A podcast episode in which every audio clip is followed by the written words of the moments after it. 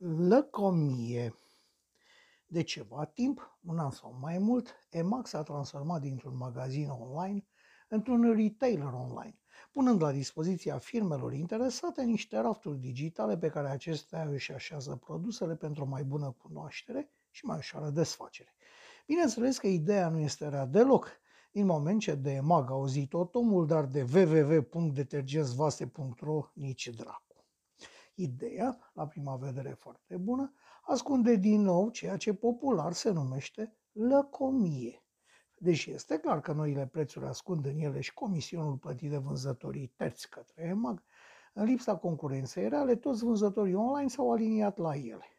Însă, marea problemă apare abia atunci când vrei să cumperi mai multe articole. Da, da, nu vă lăsați păcăliți de reclamele cu lămpi fermecate. Exact așa cum ați bănuit, nu vine niciun duh al lămpii. În schimb, vine fiecare vânzător cu serviciul preferat de curierat.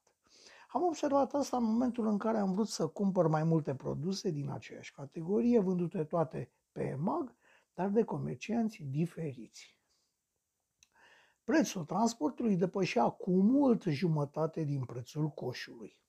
Locomia nu are, bineînțeles, limite oriunde, oricând, însemnând în realitate costuri suplimentare, fiecare procedând cum îl taie capul și culmea, mulți dintre cei de sub umbrela EMAG ne livrând la EasyBox.